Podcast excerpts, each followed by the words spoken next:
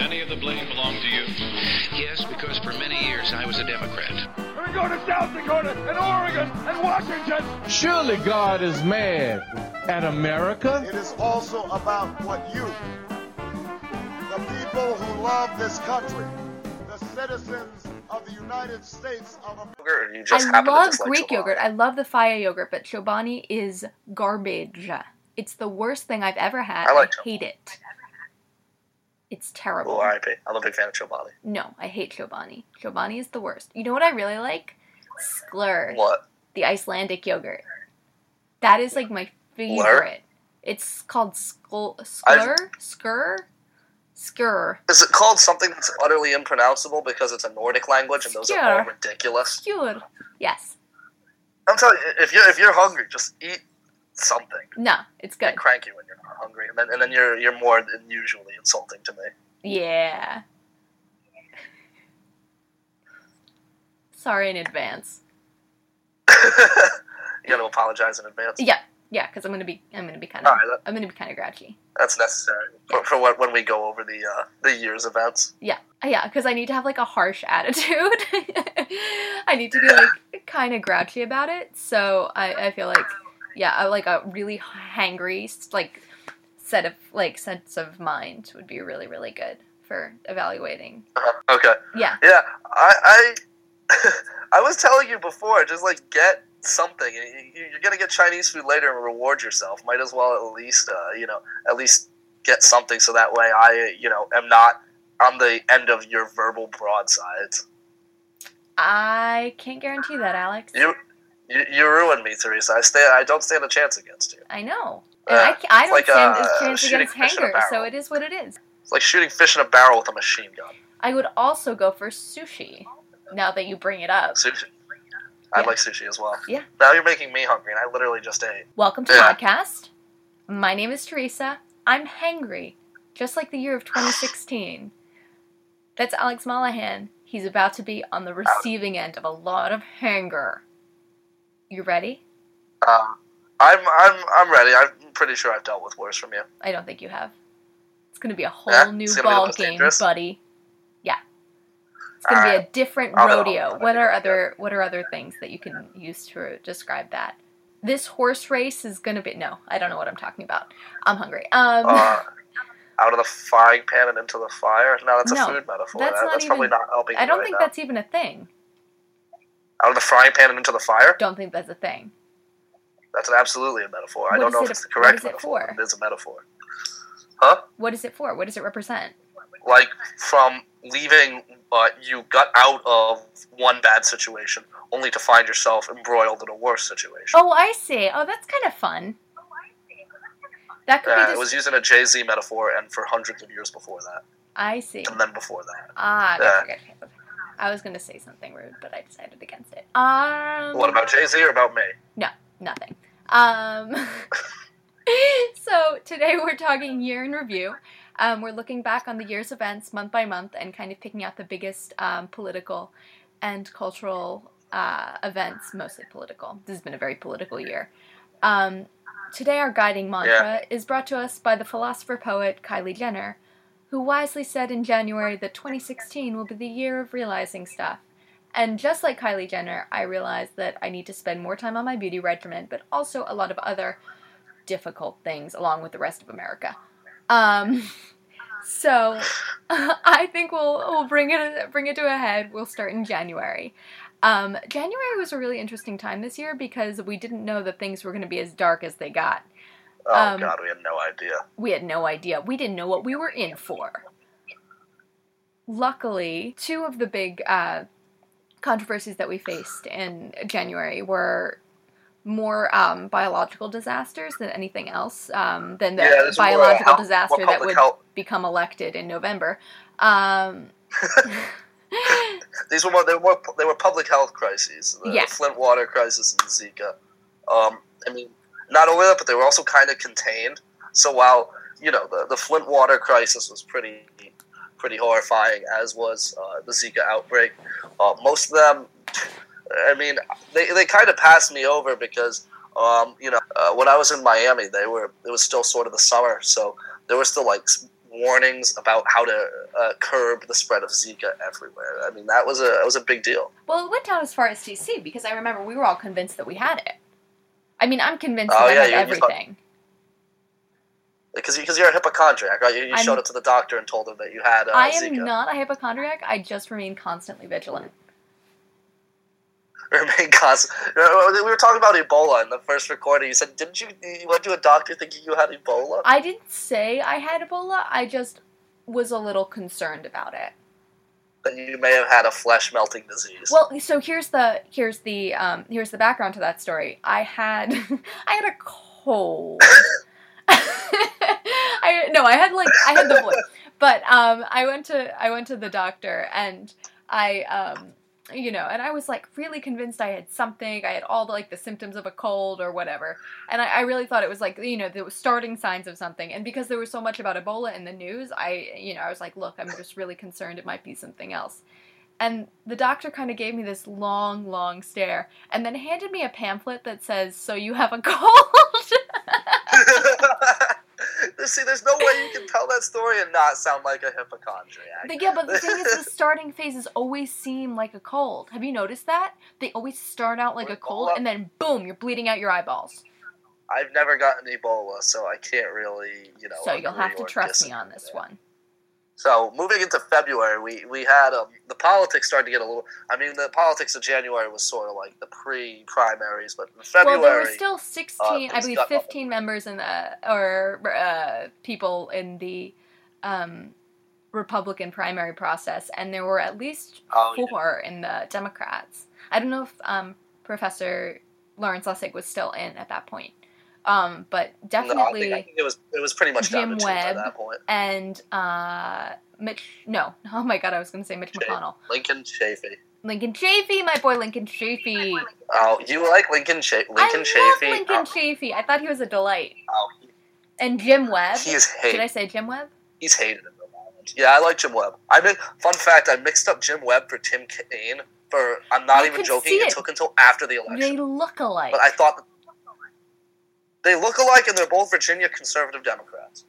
There's some white boys. It was a, it was an easy mistake to make. It was It a was. very easy I totally to understand it. Jim Webb has like more of a, a spooky vibe going. No one called me out on it either. Yeah, I because I would nobody expect to have been noticed because no one can tell them apart. It's enough about either. Anyway, Oh. um, February. So, Uh, so yeah. it was the side of the first time of the first uh, first debates. Um, ben Carson made made the headlines for walking the wrong way at the ABC Republican Uh, debate. Sleepy Ben. Poor Ben Carson. Sleepy Ben is. He's just always asleep. Yeah, I can. Re- the thing is, I think that people are being too harsh on them because I can 100% relate. I was telling Alex earlier that I accidentally did this um, at my high school uh, National Honor Society ceremony. I walked into the wings when I was supposed to walk off the stage, and rather than walk off the stage and face um, a crowd of a thousand parents, um, proving the fact that I didn't deserve to be in the National Honor Society. To be in- that you were on the wrong. Well, I I exited through the back exit and I walked through the parking lot. It was a really I mean, to be fair, it's, it's Ben Carson. Like I said, he literally walked back across the stage. You almost made the mistake as Ben Carson, except instead of sleepwalking back across the stage like a certain But could you candidate. imagine the security risk if Ben Carson had taken my tack and like decided is to true. just to exit through the parking lot? There's also the risk of him slowly floating off into space. like, hey, isn't that Ben Carson? is that Dr. Carson? Is Um, that Ben? Is he's that Dr. be, Ben like Carson? Um, in he's going to be our HUD secretary. yeah, he's gonna be the new HUD secretary. Um, Oh, no. In other Republican primary news, Jeb Bush was floundering at this point um, in his campaign. Jeb, Jeb Um, so enthusiastically requested that you please clap. He was just the saddest campaign. That was really just like, uh, that was a um, a pretty monumental failure of the Bush of the Bush dynasty of the Republican Party. Don't put this on I- bushes. was hard this to- was Jeb's failure and Jeb's alone. It was hard to not feel bad for Jeb. It, it was like you just watched as he was he the, is he the younger brother Yeah, of course he's the younger or is he brother. the elder? Yeah, of Okay. course. Who's the el- Is George the eldest? Who? George W. Bush? Yeah. Yeah, George W. the eldest. Um, I remember watching W. You remember the the Oliver Stone movie? It came out like ten years ago. It was like a biography of George Bush. Yes. Where it made it seem like Jeb was the the one who they liked, and George was like, you know, the the kind of ignored son. But it, it feels like it's the opposite at this point in time. I mean, Jeb was just um, uh, Jeb just had the most pathetic campaign. It was like, you, remember the the the dude who made the burgers, and the grandfather made the burgers, and none of his kids showed up, Oh, are this and is, everyone was are like, you saying "Oh, that, that Jeb Bush is the papa of the Bush is the sad papa Republican of, of, of, the campaign cycle? Republican primary?" Another- Aww, that makes him even vital- cuter. I just want to tuck him in my pocket. I want to always have a Jeb Bush in my pocket. Ah, yes, that way you can uh, have you know something to compare yourself to positively whenever you Aw, feel don't down. be mean to him. He is such a fragile ego as Oh, it yeah. is. Um, At this point, I'm sure he does. And bigger, bigger news. and um, bigger Republican losses. Further with the president, Antonin Um, Scalia. Yeah, Anton Scalia passed away, leaving a massive hole in the uh, in the Republican bench or in the in the. Supreme Court bench, as it is, um, And it right? still remains vacant. Um, and that leads into March, um, which uh, led to the nomination of Merrick Garland by President Obama. Uh, blockaded by uh, Senate Republicans, including Mitch McConnell, under the Biden rule, which is kind of interesting. They kind of used um, Repu- House Repub- or Senate Republicans used uh, a democratic a- procedural. a against them, yeah. Democratic procedural. which I'm all about. I like a little bit of sneakiness in my politicians. I'm all about it. So with Garland, I think that nothing so clearly sort of illustrated the the self-serving, you know, opportunistic nature of um of the the Republican Party over the past eight years, uh, and that Garland is a pretty acceptable choice by you know any margin. The dude is a moderate. You know, he could be a liberal Republican. He could be a conservative Democrat. You know, he's very much in the center. A very milk toast choice. I mean, I think that's part of why Obama picked him. Yeah, that was knew that- definitely a strategic choice because it was supposed to make the Republicans look stupid. But jokes Yeah, on Obama and I mean, because it- it- only only we can make ourselves look stupid. certainly- President Obama. Oh, Yeah, because uh, I mean, Mitch McConnell uh, took a pretty serious gamble here and um, in Not necessarily. Because I mean, if Clinton had won, Clinton pretty much would have gotten you know carte blanche to appoint whomever she desired. Yeah, that's You true. know? I mean, th- th- there was the risk that they could have appointed you know another Sonia Sotomayor or another on it. Um, that that was one of the more frustrating stories of uh, the entire Merrick Garland saga because, like I said, it was just such naked political, you know, opportunism. And um, I mean, it's sort of that the same hyper partisanship that's crippled this country the past eight years. And I mean, now that I mean, it, it paid dividends on a practical level. I have to admire the congressional Republicans because you know they've won a pretty serious coup here. They they're going to be able to uh, alter the nature of the court for a generation. And a lot of that's huge, Republicans but- voted for Trump because the because of the Supreme Court appointment. So I don't think it was something without value or without tact, uh, uh, some type of tactical backing. Yeah, I think that it. I think it uh, on a strategic level, it made a lot of sense. Though, like I said, it is just sort of a, uh, a distressing. Otherwise, I mean, not a precedent because the precedent is there, but certainly one of the more annoying features of American politics. So, in other Republican news from that March, um, it was kind of the site of the breakdown of the Rubio campaign um, with the Trump, and we disagree about this. I think that this was the moment of the Rubio campaign breakdown. Alex thinks it was uh, Roboto Rubio. Um, is it? Was that it? Robo- Roboto Rubio? Did I get that right? What moment did you say was the, the real breakdown? You said it was the moment where Donald Trump uh, reassured the world on national television that uh, he didn't have that he had a decent sized penis. You betcha. I think that I'm like the only thing really, really missing, and of course Carly Fiorina can't necessarily participate in this, but I really think that the only thing missing from the Republicans' debates uh, was just everybody whipping it out on the table. I think that would have been a fine agree. way to make a decision. Look, Well, as a Republican primary voter, if this is how we're going to continue to act, I demand that we include.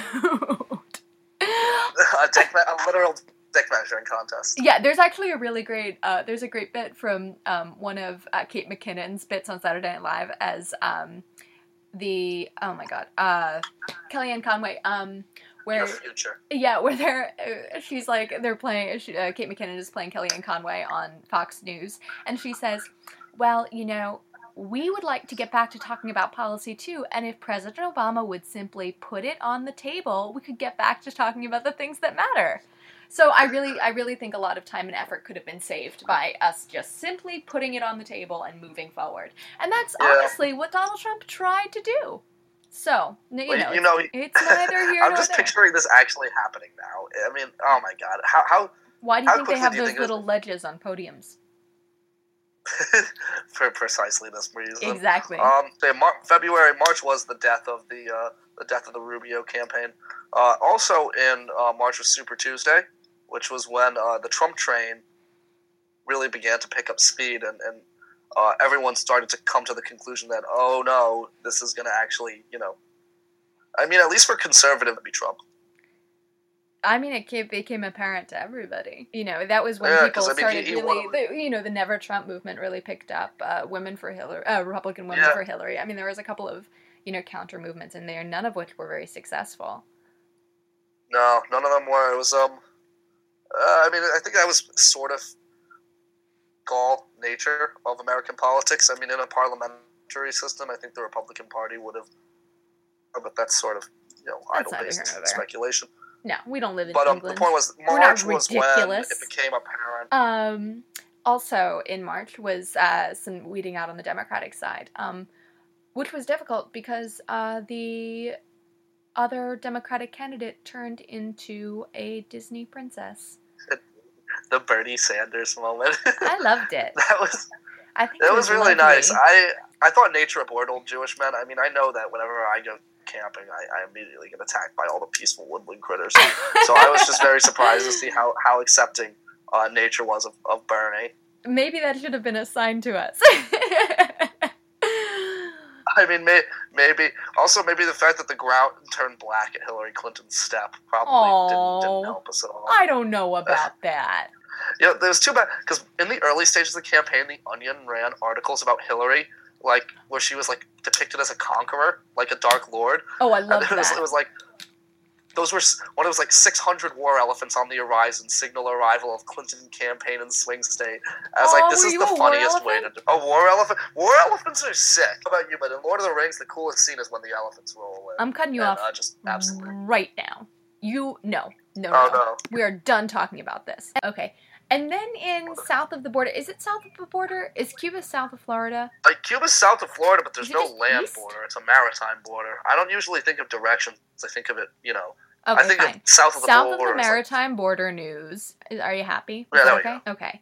Um, in south of the maritime border news, um, President Obama made his first trip to Cuba um, in March. In uh, I believe it was 90 years a U.S. president um, has gone Yeah, since even- making the trip. It isn't as monumental as the Kardashians' trip, which was in May, um, but it was still pretty important, I would say.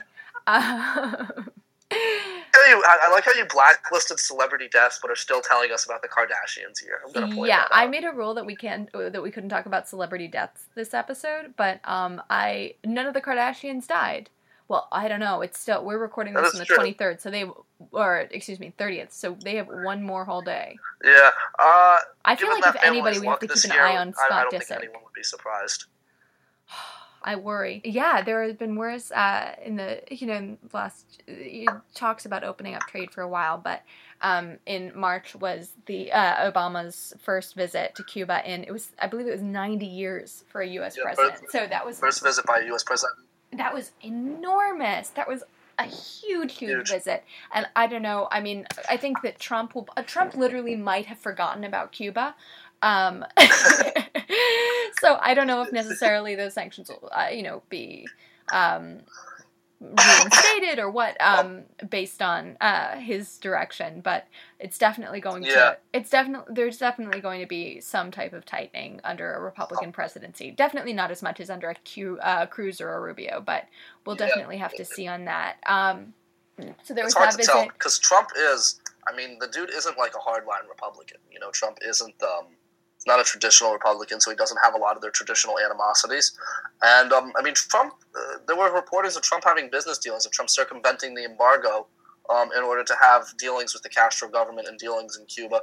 So um, uh, the issue on reopening relations with Cuba, it's not necessarily a question of will Trump allow it?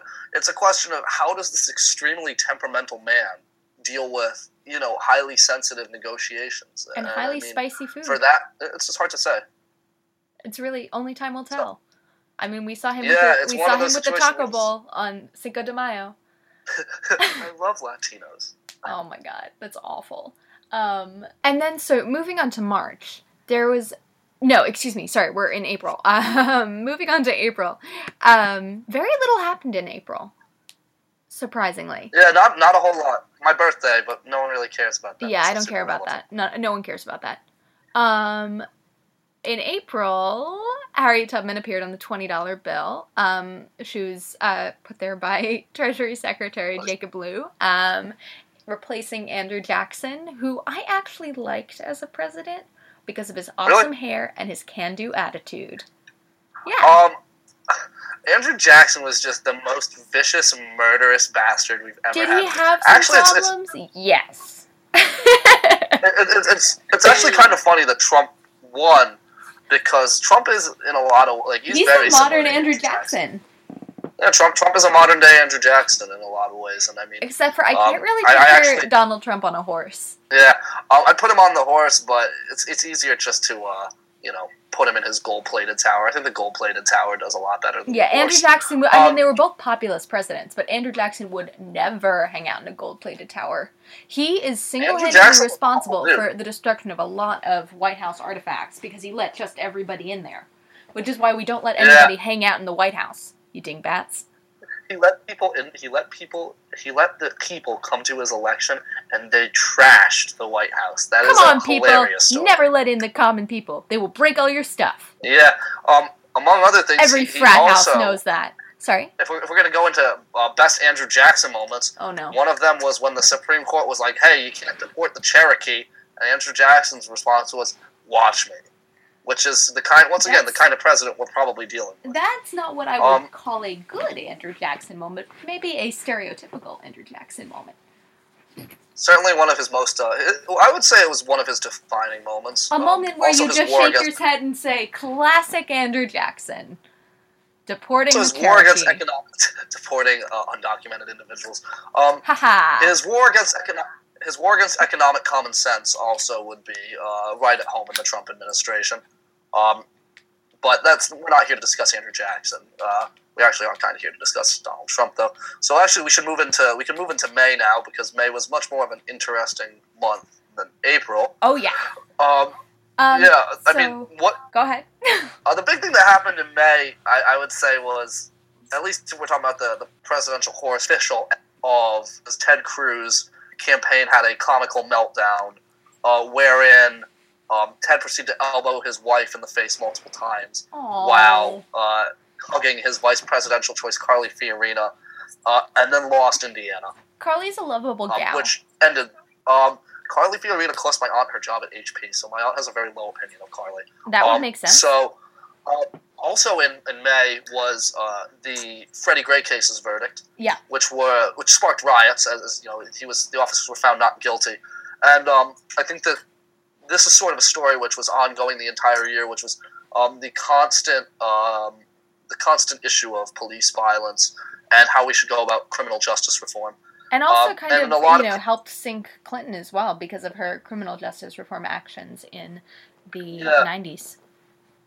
in the nineties. Yeah. Um, a lot of these, a lot of these, um, these conversations, though, um, a variety of factors, um, ended up violently in, in 2016. If we're going to talk about, you know, the the Black Lives Matter movement and um, the the struggle for uh, criminal justice reform, uh, we had riots in Baltimore, we had riots in Charlotte, um, we had uh, attacks on police officers, and I think that a lot of this, um, this sort of breakdown of law and order and Donald Trump's promise to be a law and order candidate, uh, in no small part, aided his growth as a candidate and aided his ascent as a candidate. Um, you know, as you know, these people, as the silent majority, I guess, uh, the reason they originally voted for Republicans in the late '60s because of this sort of breakdown in law and order, because of these riots, um, because of these, you know, these debates on racial justice had sort of gotten out of hand as they had felt and um, it propels more conservative, more hardline candidates into office, into power. And I think that the the reaction of lib- a lot of liberals to the riots in in May um, were a good example of that because I remember reading, you know, in the Atlantic, which is not a super liberal piece uh, journal by any stretch of the imagination, but uh, just people like defending these riots, you know, and saying that you know they, they were within their rights to do so. But for the average, you know, working class, middle class white person, the answer is like, what the what the hell? That's ridiculous. So um, it's sort of one episode in. Is that your middle class or working class white guy? What what the hell? uh, I would actually say that my working class and middle class white family uh, have said things like that in much less uncertain terms. Mm-hmm. Um, not a particularly high opinion of the Black Lives Matter movement amongst uh, the white um, the white majority, at least the the more members of it. Oh, Um, large reasons like this, but like I Um, said, the the matter movement is probably something that uh, would be better discussed if there were two blonde, relatively conservative individuals uh, discussing it. So Oh, in May, also another incident about. which you were a big fan of, the libertarian. I am so excited about the Libertarian Convention. Let me tell you about it because I didn't know about it until after it happened. It was picked up by an incredible podcast that I love called Abe Lincoln's Top Hat, and they did they went really into it. One of the hosts, Ben Kissel, is this real libertarian. I think he was there for it.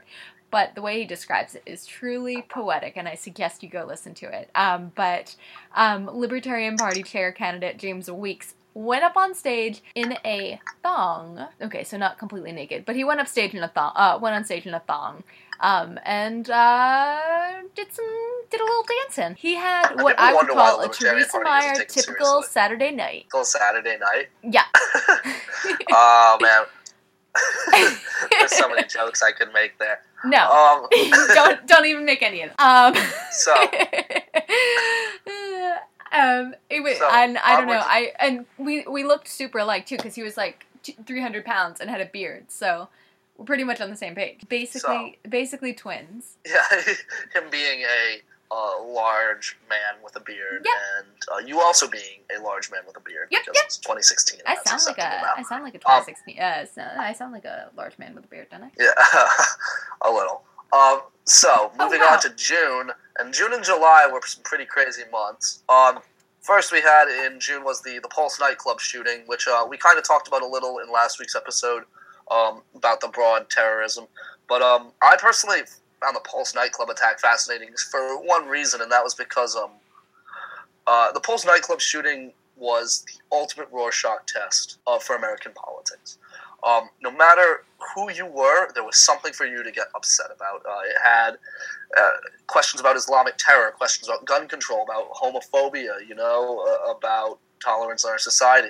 And so there was just so many different angles that you could approach it from that literally everyone was able to get upset about Pulse. And, you know, you could, by asking someone's opinion on Pulse, by, you know, asking what they felt was one of the most important factors, you, you could get a very solid understanding of where everyone stood in the, um, in the political spectrum. I, I found it to be very useful. Um, so, Not cool at all. Um, yeah, I, I um, moving on. yeah, also beyond in that in June, June um, we had then um, later in June we had um, the vote that rocked the. Well, I don't know if it. I don't know if England rocks ever. I feel like it caused a dip this is in the the, birthplace tea. of rock and roll. Disagree. England?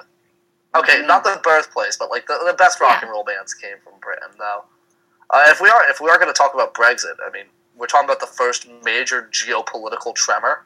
Um, the the Brexit vote was absolutely out of left field, a shock to the liberal world order, and I don't think anyone really saw it. I don't think anyone really saw it coming. You know, I mean, we had known about the the referendum for some time, but um, once the when Leave actually won, um, that was the first indication that things were starting to go off the script for the first time this year. You know, that was sort of the uh, the big change. Okay. Um, okay, so then in July, we had um, the terrorism on Bastille Day in France. Um, there was a terrorist Yeah. attack in Nice. Um, Islamic terrorists and Donald Trump are having a super good year. Yeah, you can say that radicals of all stripes have had uh, a pretty solid 2016. We did talk a lot about um, uh, Islamic terror in Europe uh, in our last episode, kind of like uh, we, we spoke about Pulse a little. Um, so to go, if you want more, actually, a, a lot of the our past episodes have covered uh, events which happened in July. Um, another big one was the, the hacks of uh, Podesta's email, John Podesta's emails, the DNC hacks, which uh, led to the resignation of uh, the most reviled woman in politics, Debbie Wasserman Schultz. Um, feel bad for her. I was in Debbie country. Wonderful people. Yeah, July July was a big month just because it had the conventions. You know, at this point in time, the primaries were over, and it was clear that it was going to be Clinton versus Trump. And uh, the, the the conventions themselves were pretty interesting. Uh, Republican convention. The Republican convention was prime. The Republican convention had both the incredible speech of Tiffany Trump and also the somewhat familiar sounding tre- uh, speech of Melania Trump, which we later Melania found Trump out. Yeah. inadvertently proving to us that Donald Trump was right about immigrants coming and stealing hardworking Americans' uh, work.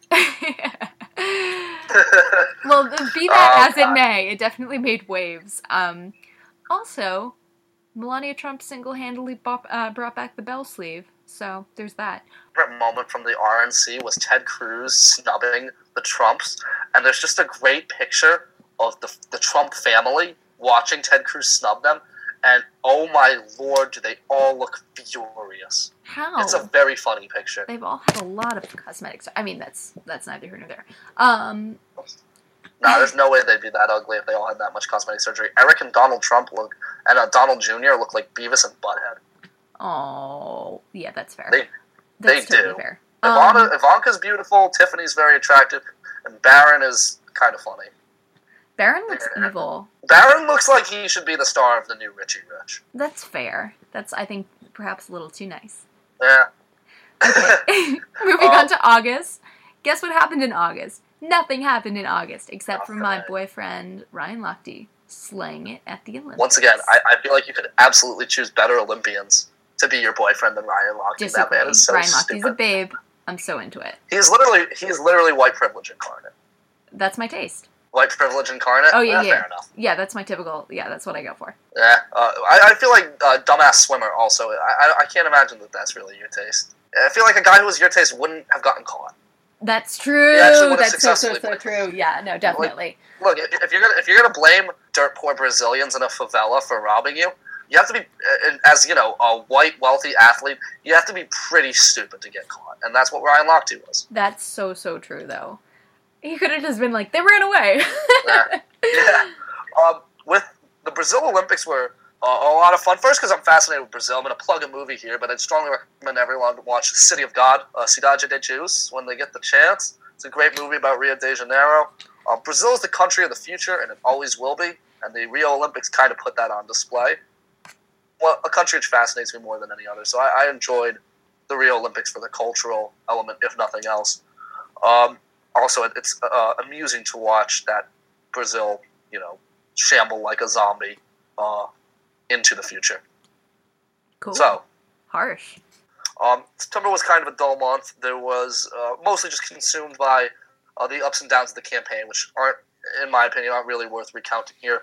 But one thing that happened for me personally was, um, at least that had a big impact for me, was uh, the death of Shimon Peres, um, who was uh, an Israeli politician and one of the last members of the founding fathers of Israel. Um, they're my they're personal heroes of mine. You know, I grew up reading about them and uh, having you know an intense admiration for them. And I mean, you know, they most of them have died by this point in time. Ariel Sharon died two years ago.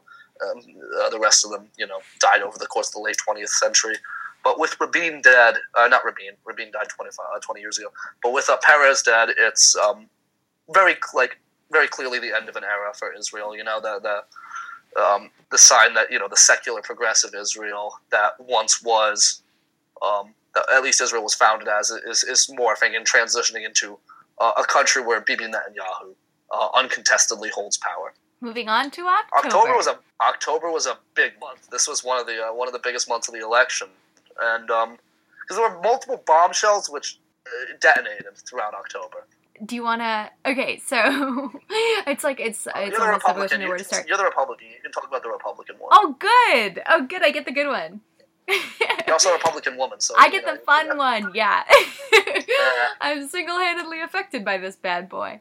Um, it was the it was the um release of the Billy Yeah. Bush um hot mic access which I feel like I don't know something about hot Mike, Billy Bush. It feels like that's the perfect title for this. in a way. Uh, not to be vulgar, but um, it was no, it was it was real bad. Um, Billy Bush. Yeah, I, I, I will say um, that was bad for him. I remember I was talking to a friend of mine who's been an ardent Trump supporter since essentially day one. Hello, Jared, if you're listening. I hope you are. Um, but I remember he was just morbid uh, after this was this tape was dropped. I mean, I was talking to him like, you know, your campaign is done, right? And like a I lot said, of this is people this is a believed that, and a lot of people believed that too. But um, clearly, uh, about a week later, it ceased to It was matter. followed up with a bigger October surprise, which was James Comey uh, putting emails back into everyone's mind. Which right before the, with less than a week before the votes were to be cast, um, he suddenly cast these same aspersions on the trustworthiness and credibility of Hillary Clinton that uh, Donald Trump had been casting. And I mean, more so than the hot mic tape, it's clear that the Comey's decision to you know reignite this controversy um, probably was the nail in, in Clinton's coffin. You know, it probably put the it probably was more so than any single thing swung the election against Clinton. I mean, I thought the hot mic tape was going to be the end for Trump, I did too. and then well, no, I think that I as a Republican woman, I know, I knew that it wasn't like uh, you know, women being mistreated by any political party is not, you know, surprising. Yeah. Um, but uh, I think this actually, these two kind of bombshells sort of transition well into uh, November because I think that the biggest story of November can roughly be summed up as "Holy fuck, our president is Donald Trump." Correct. Uh, that that really, that really was the big story of November. No one, no one saw Trump win- winning. Um, I'm usually pretty good at seeing this kind of stuff happening, and um, like I said, I, I knew that. I always, I'm a pessimist. I always predict the worst, and even in my, you know, wildest dreams, I didn't imagine him winning. Um, we have a man who uh, shows all intentions of essentially upending the world order uh, to take office in you know less than three weeks, and I think that was really the big thing of November. There was just awe, essentially, uh, of the Trump victory. Um, I don't know. Did, did anything else big in November happen that you think we should cover? Oh well, I mean, there's definitely Hillary Clinton's power blazer move, which was um, during her concession speech. She wore this incredible blazer, um, uh, black and purple, which is like Look at that. Victorian mourning colors, which I'm all about. Um, it's an aggressive move. victory. An electoral defeat, but a fashion victory, huh? No, I actually hated the blazer, but I mean, what I'm saying is it's a power play. Just because it's a power play doesn't mean I have to like it. I'm just acknowledging it. Fair. Took a risk. Don't know if it paid off, Um, but definitely went out there, and I appreciate it. Score one for Hill. Her closed this entire election cycle. Oh. That's a sexist thing to bring up, but like I was into it. Um, I actually one Uh. time went into work wearing exactly Hillary Clinton's Super Tuesday Tuesday outfit, like down to the pearls. which, which, which, which work office was it? The was it at Smith or was it in, in, on the Hill? Because I feel like imitating Hill. Hillary on the Hill as a Republican is not a solid move. Well, I looked like I mean I looked like a white lady in politics. You know what I mean? It wasn't groundbreaking. Yeah, that's fair enough. But it was kind of funny Um, because it was like also- right after Super Tuesday, and it was Super Tuesday was on the TV, and one of the staffers I was working with looked up at the TV, then looked back at me, then looked up at the TV, then back at me. It was really, it was a rough moment. You never know when you're gonna find fashion ins- inspiration. I bet, evidently, I get it from CNN. Um, Not a good place to be. yeah, I've got to start by. reading more Vogue and like start watching less CNN. Honestly, um, the other major thing that happened in November was uh, Fidel Castro's death, um, which clearly, yeah. I mean, it's not going to change too much politically, I don't think, but it's a real symbolic, I mean, loss and Yeah. victory for the, I guess, people of Cuba and also the expats that now live in the United States. Um, it was I was major point of disappointed that he didn't die earlier because I was in Miami during the fall, and Miami just turned into a, a spontaneous fiesta. I, I would have had a lot of fun. I have never been to Miami, but that's my Havana. own understanding of the way it is all day long. What a little fiesta, A little fiesta. constant fiesta. Cons fiesta. Uh, It's it's not it's it's not that fascinating. It- in fact, it's mostly just uh, uh, Cuban coffee and corruption. I, I actually do love Miami. I will say. Those are the two best things in America Cuban coffee and corruption. Oh, that's fantastic. Cuban coffee is amazing. Super oh my god, the, the Latino, the Latin American food is excellent. The Chinese food is less excellent. It is Um, what it is. that's what I'd say about Miami. you win some, you lose some. Um, Yeah, I'll take the Latin food over the over the Chinese. Oh. Trying to talk a little about how Cuba-America relations are going to be uh, affected under the Trump presidency.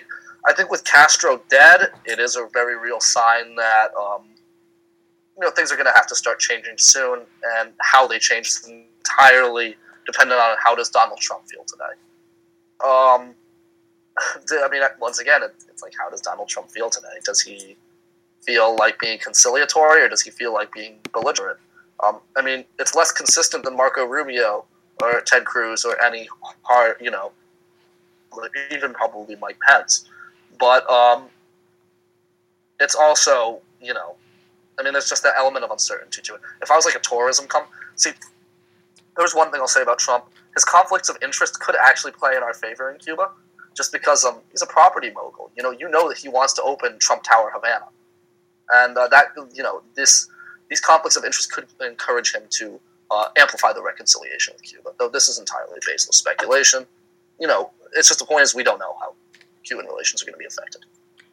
Okay, and that brings us into December, the month that we're in now. We still have one day left if we want to go crazy. I don't know if we want, if we do. It's been a the last few days. Everybody was like, it's the la- you know the last celebrity death of 2016 was what did we say it was? Not Carrie Fisher, um, George Michael and we were proved wrong. Oh wait, I put a moratorium on celebrity deaths, so I guess I can't talk about it. But um, December brought the transition, so cabinet picks. Um, some of the most notable were Mnuchin for secretary, uh, James Mattis for uh, defense, Rick Perry for energy, uh, Rex Tillerson for state. Um, there's a couple of other.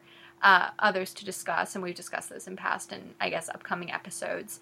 Um, but there was a whole lot of, uh, I guess, an outpouring of outrage and support, both in, in terms of what he's done. I think some of the more symbolic victories for the administration were based in, um, were they, you know, unofficial cabinet picks. So people like um, Reince Priebus as uh, an advisor for uh, the White House and, um, oh my goodness, uh, Breitbart's um, oh, Steve Bannon. Steve Bannon. Uh, I think those were two of the more yeah, influential, we, we, regardless of whether or not they actually, you know, sit on the sit on the president's cabinet. So it was kind of an interesting uh, way to see how those and Kellyanne Conway as well. Yeah. Those figures, even though they weren't officially, you know, members of the admin or official members of the cabinet, are really, really influential picks for the administration. Yeah. Um. I also think that uh, one one really quickly, one that I have to comment on, um, which I, have I've already spoken about Tillerson. I've spoken about um, uh, Sessions, Bannon. I think one that's worth talking about is uh, Andrew Puzder, um, the current Secretary of Labor or the uh, nominee for Secretary of Labor. Um, I mean, I personally tend to lean towards populism in my economic uh, beliefs. I think that you know. Um, uh, making an economy work for as many people as possible in the country is the right choice. Um, so Puzder is like an economic populist worst nightmare. This is a man who called a ten dollar minimum wage too high. A man who would rather replace his employees with robots or immigrants because they're always polite. Uh, a man who runs two fast food franchises notorious for their crassness, Hardee's and Carl, uh, Carl's Jr. And I mean, in many ways, I think that the Puzder nomination is perfectly symbolic of the Trump victory because you know these white working class people, and, and what do they get? Kind of the shaft. All right. So uh, finally, uh, we get to the, one of the last major events of 2016, which was uh, the fall of Aleppo. Um, Syrian civil war is uh, vast and deep and complicated, and there's no way, shape, or form that I can really cover all of its complexity in the 30 seconds I've been allotted. But needless to say, the fall of Aleppo at the hands of regime forces and uh, the Russian Air Force um, essentially spells an end to what has been the most destructive geopolitical event of the decade, um, or at least a new phase. And uh, we'll probably cover this more in depth in our next episode, but uh, the importance of this late um, break in the Syrian civil war. Great. All right. So, um, those are the major events going forward. We don't know what's going to happen. We have about 24 hours left. Um, I think six hours by the time this is posted for 2016 to wreck more havoc. So, I would say, um, Betty White, watch your back because you're not safe. Um, Betty White's personally only walking on sidewalks and acting ultra suspicious, um, at least until 2016 is over, because I almost get hit by cars enough as it is, so I don't think I don't think I, I can escape 2016 without being constantly vigilant. So, um, and I suggest that you all do the same. Um, thank you so so much for listening. Uh, we'll have more in the new year. Our next episode will feature the Syrian conflict. Um, How fun. not not as a guest, but we'll be talking about it. um, thank you so so much for listening. Um, please rate, follow, uh, subscribe on iTunes. It really really helps us out. Um, I've been Theresa Meyer. That's Alex Mollahan. Thank you for listening to Modcast.